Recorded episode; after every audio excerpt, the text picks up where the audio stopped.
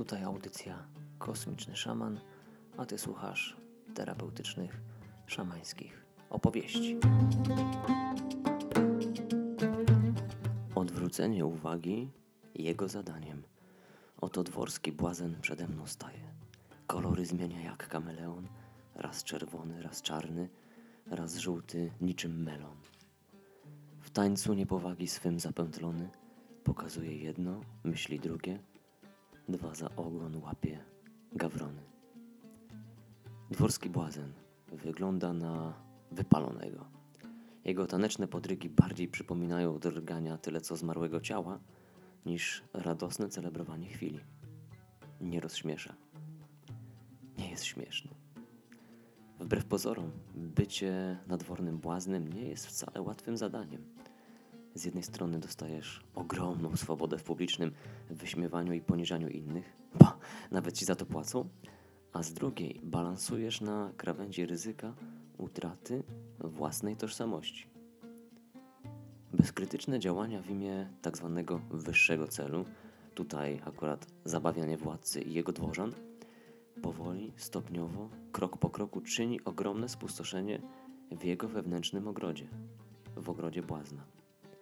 Coraz częściej pojawiają się tam anomalie pogodowe, tornada, huragany, trzęsienia ziemi. Wszystko to dzieje się z powodu jadu, który wychodzi z jego ust, a który zatruwa jego samego, a także przestrzeń na zewnątrz. Z głowy dworskiego błazna spada czapka, a wraz z nią ostatni kolorowy element jego onturażu. On sam zaczyna tracić oddech, zaczyna dusić się. Serce, płuca powoli odmawiają posłuszeństwa. Na skalnym ekranie wyświetlane są jego błazeństwa. Po raz pierwszy ma szansę zobaczyć moc słowa i to moc niszczącą. Akcja i reakcja, śmiech i smutek, życie i śmierć. Kciuk w dół. Błazen osuwa się plecami po skale.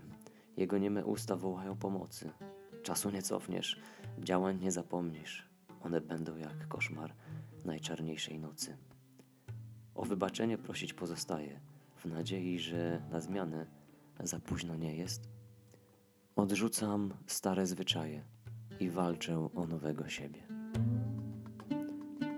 Kosmiczny szaman podchodzi do błazna i odchyla jego głowę. Pomaga mu zaczerpnąć chaos powietrza. Ręce przykłada do jego serca i masuje kojącą, świetlistą energią. Po kilku chwilach błazen przychodzi do siebie, wstaje i wraca na dwór, by oddać swe błazeńskie szaty.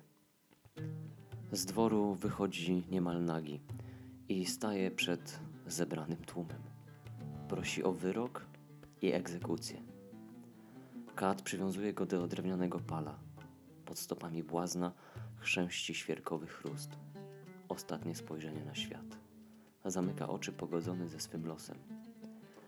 Kat podnosi pochodnie i zaczyna odliczanie.